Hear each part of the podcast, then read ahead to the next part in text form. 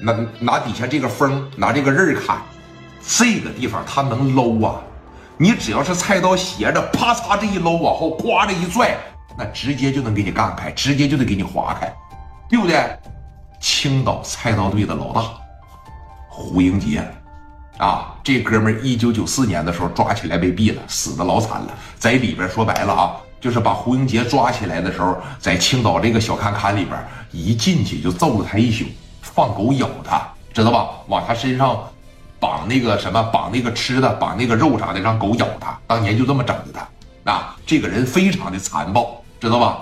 胡英杰说：“你看，领着手底下十五六个老弟，拿着小菜刀，而且拿着两杆五连发，又打了一个电话，找了十多个外围成员，这将近呢就得说三十来号人了，来到了说这个医院里边。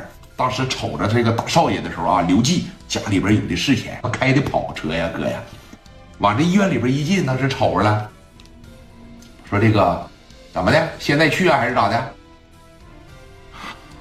现在去啊！现在去，走走走走走，把我衣服啥的给我拿着啊！给我打点水，我洗脸。要把磊哥的夜总会给砸了。你说磊哥这事吧，也是出师不利，有的时候啊，确实也是出师不利。你说这刚开业第一天让人砸一回，是吧？”他，你说缓过来，在医院里边看完病，这边这张文他又眯了半个小时。现在已经是凌晨三点来钟了，那磊哥早就回去休息了，知道吧？你说来到说这个夜总会的时候，三点来钟了，从车上这一下来，三十多号人，领头的就是这个胡英杰，还有这个刘季啊，包括跟着他的那几个小兄弟，哇哇的就开始往里进了，哥。这一进去吧，三点来钟还有稀稀拉拉的客人呢。基本上服务生、服务员已经在打扫卫生了。啊，四大金刚全走了，哎，把磊哥送回家，留下来的全是一帮看场子的，包括谁呀？张富贵我贵哥这个命啊是真苦啊。那咱说了，都让你当上总经理了，那没必要再把史殿林、蒋元给你放这儿了，对不？但是你听吧。张富贵这一把情商高了，哎，磊哥昨天晚上给教育的是一点毛病也没有，现代人绝对也是会说话了，知道吧？往跟前儿嘛这一来，你看站在这个地方一瞅着进来三十来个，一看着每个人都拿着哎小菜刀嘛，学翘了这哥们儿啊，往跟前这一上，哎，哥怎么了？是你看这么大火气呢，拎着小菜刀，拎着这小板斧啥的就进来了啊？胡英杰从这后边趴着，给五帘子一拿出来，啊，一炉桃火朝脑上啪的一顶，哎，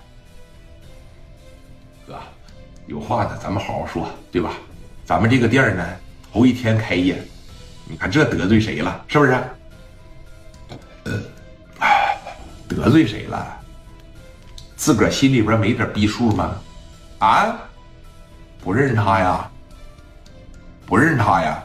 聂磊他们在屋里边打人的时候，人富贵在外边了，不存在认识你呀，对不对？张富贵当时就一摇脑袋说：“我不认识啊，这今天开业挺忙的，我一直在外边敬酒了，我这喝的也挺多。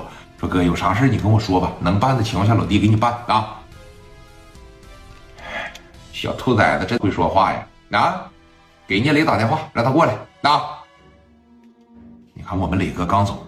我们磊哥吧有个习惯啊，说这个过了点以后就不谈事情了。你现在给他打电话，我估计他也够呛能接上。